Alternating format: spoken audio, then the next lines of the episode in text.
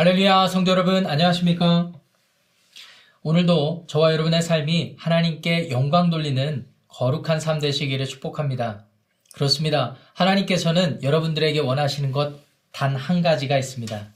그것은 오늘 여러분들의 삶의 상황과 처지가 어떠하든지 그곳에서 그 자리에서 믿음으로 반응하여서 하나님만을 신뢰하여서 여러분의 삶의 주인이 하나님이 되신 것을 하나님이신 것을 밝히 드러내는 것 그것에 있습니다.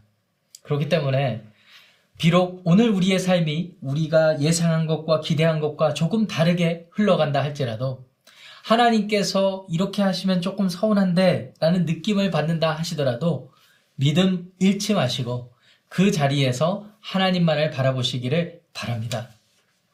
모세와 아론이 하나님의 인도하심에 순종하여서 이제 바로 앞에 섰습니다. 또 바로에게 히브리 민족들을 데려가 데리고 나갈 것을 아, 그렇게 요구하였습니다. 그런데 바로의 반응은 어느 정도 예상은 했었지만 너무나 강팍했습니다. 너무나 강경했습니다. 그 결과로 히브리 민족들이 오히려 피해를 보는 상황에 빠졌어요. 당황한 모세와 아론은 어떻게 할지를 모르는 상황에 처했고 모세는 당연하게 하나님 앞에 나아가 기도하며 하나님께 아, 부르짖습니다. 하나님 도대체 이게 뭡니까? 하나님이 이 민족을 이끌어내신다고 하셔놓고 왜 상황이 이렇게 돌아가게 만드십니까? 그런데 놀라운 사실이 있습니다.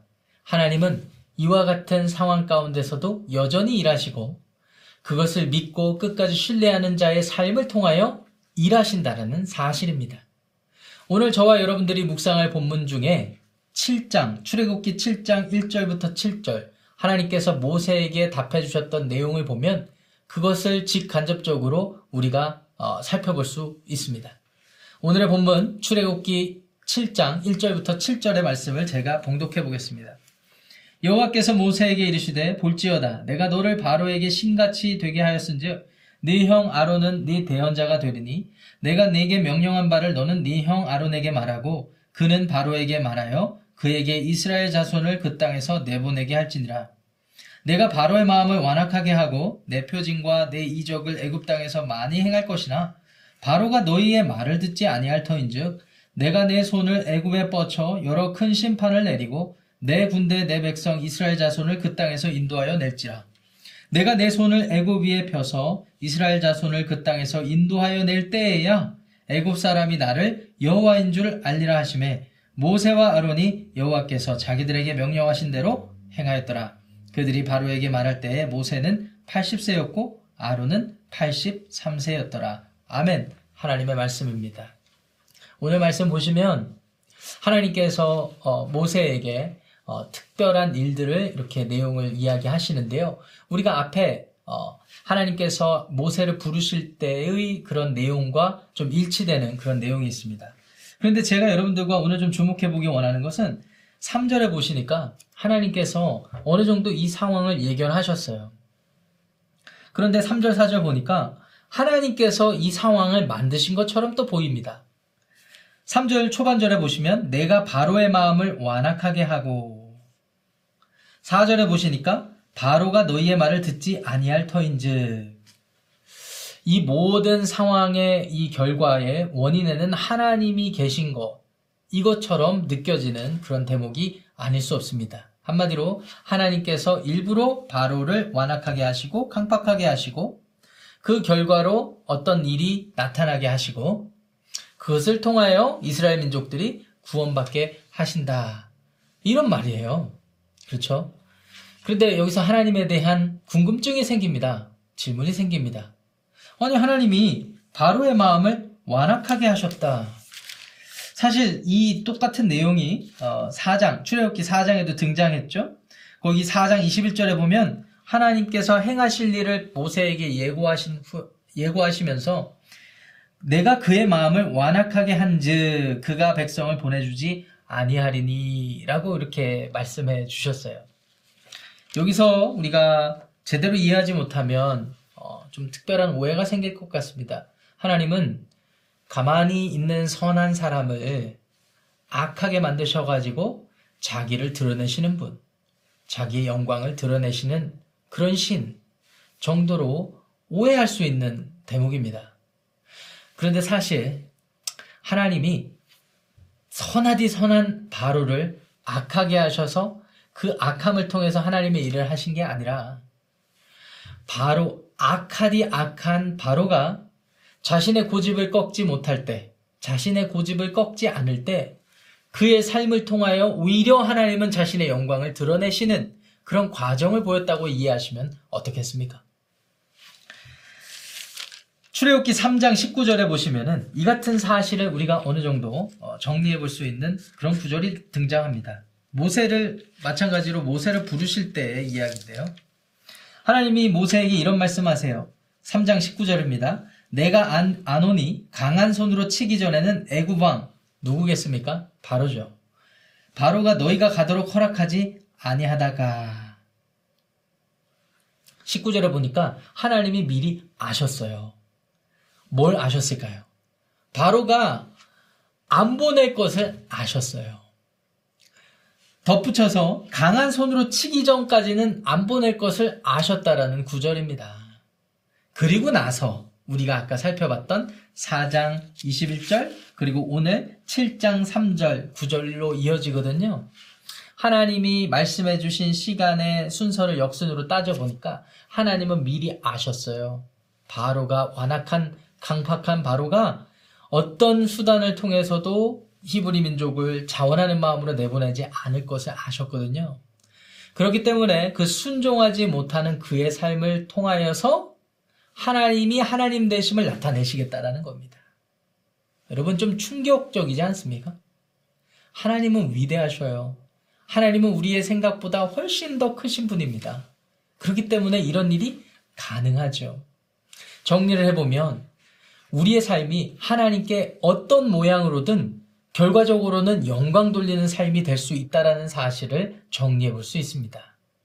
모세처럼 아론처럼 하나님을 경외하고 하나님의 뜻에 순종해서 하나님의 일꾼으로서 하나님의 백성으로서 쓰임 받아서 하나님의 영광을 드러내는 그런 사람 삶이 될 수도 있고 바로처럼 끝까지 하나님이 계신 것을 나타내 주심에도 불구하고 자신의 욕망과 자신의 모든 기득권을 지키기 위해서 고집을 부리고 하나님을 선택하지 않고 끝까지 자기 자신의 생각과 감정과 의지를 따르는 사람들은 그 삶을 통해서도 하나님이 일하신다라는 겁니다.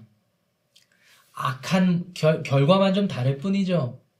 악한 의지를 가진 사람들의 삶을 통해서도 하나님은 드러내시고 또 선한 의지를 갖고 믿음으로 순종하고 따르는 자들의 삶을 통해서도 드러내시는 하나님. 우리가 이 하나님을 아버지라고 부르고 있는 것 아니겠습니까? 여러분들은 어떻게 생각하십니까? 덧붙여서 이렇게 정리를 해볼 수 있다면 오늘 여러분들의 삶이 어떠한 모습을 어, 보여야 되겠습니까? 비록 내가 예상하고 기대했던 모습과는 조금 달라도 하나님께서 내 오늘 믿음의 순종의 모습을 통하여 하나님의 영광을 드러내시겠구나 라고 받아들이는 것, 그거 자체가 더 깊은 믿음으로 나아가는 믿음이 되지 않겠습니까? 사실 성경 전체를 보면은 하나님의 이렇게 일하시는 방식들이 여실히 여실히 드러나는 그런 대목들이 많습니다. 하박국 선지자가 하나님께 묻죠. 하나님 어떻게 공의로우신 당신께서 당신의 백성 의로운 선민 이스라엘 백성을 심판하시기 위해 어떻게 저 이방 민족들 아시리아, 바벨론 이런 족속들을 사용하십니까? 세상 사람들이 당신을 어떻게 생각하시겠습니까? 라고 했을 때 하나님께서는 뭐라고 말씀하셨을까요? 그들을 사용하는 것은 그들의 악함을 통로 삼아서 이스라엘을 어, 심판하는 것이고 결과적으로 믿는 자들에게 요구되는 것은 믿음입니다. 믿음. 하나님이 어떤 상황 가운데서도 의로운 선하신 일을 하시겠다는 믿음. 그 믿음 아니겠습니까? 그래서 오직 의는 믿음으로 말미암아 살리라 라고 하나님께서 하박국에게 답해 주신 것 아니겠습니까? 사도 바울이 이 말씀을 가지고 인용하면서 로마서 1장 17절에 유명한 우리 기독교 신앙의 기초가 되는 말을 하죠. 복음에는 하나님의 의가 나타났으니 믿음으로 믿음에 이르게 하나니 오직 기록된 바 오직 의인은 믿음으로 말미암아 아마 살리라 함과 같으니라 라고 하였죠. 여러분 오늘 우리의 삶의 자리에서 선택하는 믿음의 행위가 매우 중요한 이유는 여러분들의 믿음의 결단과 행위를 통해 하나님이 드러나시기 때문입니다. 그런데 반대로 여러분이 불순종하고 순종하지 못해서 버리는 많은 악한 모습 안에서도 하나님은 일하셔요. 공의로우신 하나님께서 심판을 통해서 일하신다라는 말씀입니다. 여러분, 이 사실 앞에 우리가 어떻게 반응해야 될까요? 여러분, 하나님께 영광 돌린다는 사실을 그 의미를 바르게 이해하기 원합니다. 목사님, 목사님 말씀 들어보니까 저희가 순종하지 못한 모습들이 많은데 아, 하나님께 영광 돌리는 삶이 못 되는군요. 이렇게 생각하기보다는 오늘 그 자리에서 돌이키시는 거예요. 하나님을 기억하고 하나님 그렇습니다. 내가 하나님께 순종하지 못했습니다. 오늘 내가 주님 앞에 굴복하고 다시 주님 앞에 새로운 삶 살기 원합니다. 저를 좀 도와주십시오. 라고 하나님을 인정하면 그 순간부터 하나님이 또 여러분들의 삶에 그 결단을 통하여 새로운 모습으로 하나님의 영광을 드러내실 거예요. 여러분들의 삶에 그런 여러 열매들이 풍성하다면 그 열매를 가지고 하나님께 감사하면 그뿐입니다. 그때 하나님은 또 영광 받으시는 거예요. 하나님은 여러분들의 삶을 통하여 영광 받길 원하십니다. 오늘 본문으로 다시 돌아가시면은 7장 5절에 보시니까 그 바로가 완악해져서 끝까지 하나님께 순종하지 않으려는 그런 모습들 안에서 하나님이 궁극적으로 심판을 하시는데 그 심판을 통해서 뭘 나타내실 거냐면 5절 하반절에 보시니까 그 땅에서 인도하여 낼 때야 애굽 사람이 나를 여호와인 줄 알리라 하심에 이렇게 말씀하십니다.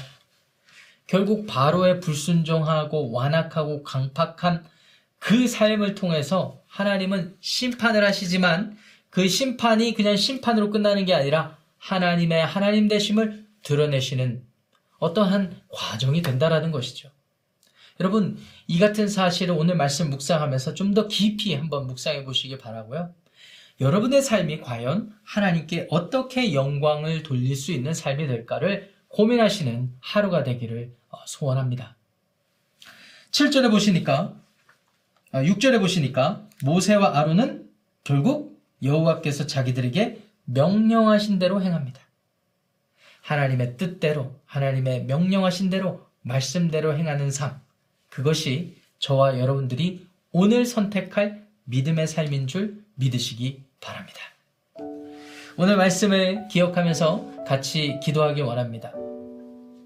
어, 이렇게 기도했으면 좋겠습니다. 하나님, 오늘 저의 삶이 하나님의 영광을 드러내는 순종의 삶이 되게 하옵소서. 이렇게 기도하시고요. 두 번째는 지금 코로나 팬데믹 상황에 많은 사람들이 어려움을 지금 겪고 있는데 하나님 이 상황 가운데 많은 사람들이 믿음 잃지 않게 하시고 오히려 하나님의 은혜와 자비, 그 믿음을 통해서 그런 것들을 경험케 하옵소서. 이렇게 기도해 주시고요. 마지막으로 세 번째, 우리 라마단 기간에 특별히 같이 기도하는데요. 뉴욕에 가면, 어, 어, 세계 최대, 어, 다채로운 그런 문화를 공유하는 그 움마라는 어, 공동체, 그 무슬림 공동체가 있다고 합니다.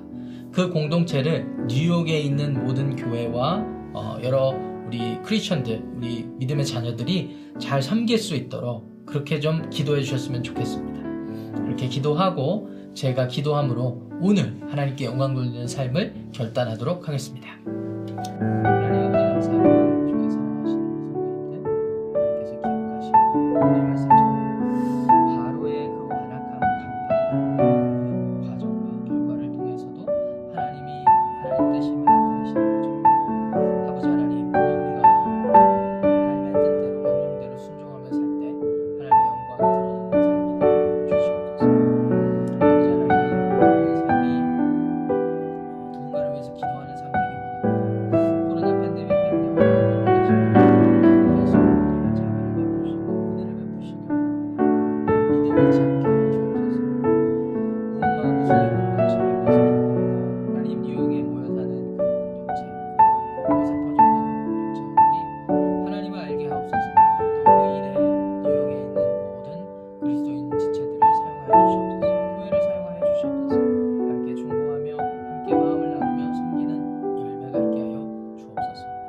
아멘.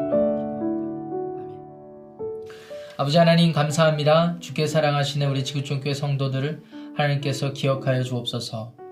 오늘 바로의 그 완악함이 하나님의 심판을 가져오고 오히려 하나님의 그 심판을 통하여 하나님이 하나님 되심을 드러내는 통로가 된 것을 보며 우리가 반면교사 삼기 원합니다. 하나님 오늘 우리의 삶이 믿음을 선택하게 하시고 하나님의 말씀대로 살기를 행하기를 그렇게 순종할 때에 하나님께서 우리의 삶을 통해 어, 더 크게 영광 받으실 줄 믿습니다. 주여 오늘 우리의 삶이 순종의 삶이 되게 하여 주시옵소서. 아버지 하나님 또 코로나 팬데믹 상황 때문에 어려워하는 분들 많이 계십니다. 하나님께서 진노 중에라도 또 어려운 상황 중에라도 자비와 은혜를 어, 잊지 잊지 않아 주시옵소서. 말아 주시옵소서. 그들에게 하나님을 나타내 주시옵소서. 하나님을 경험케 되는 은혜가 있게 하옵소서.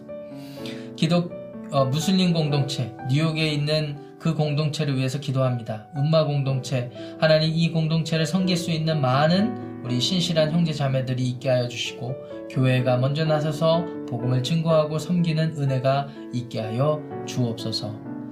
오늘 하루를 주님께 온전히 의탁하며 우리 영광 받으실 하나님 예수 그리스도 이름으로 간절히 기도합니다. 아멘.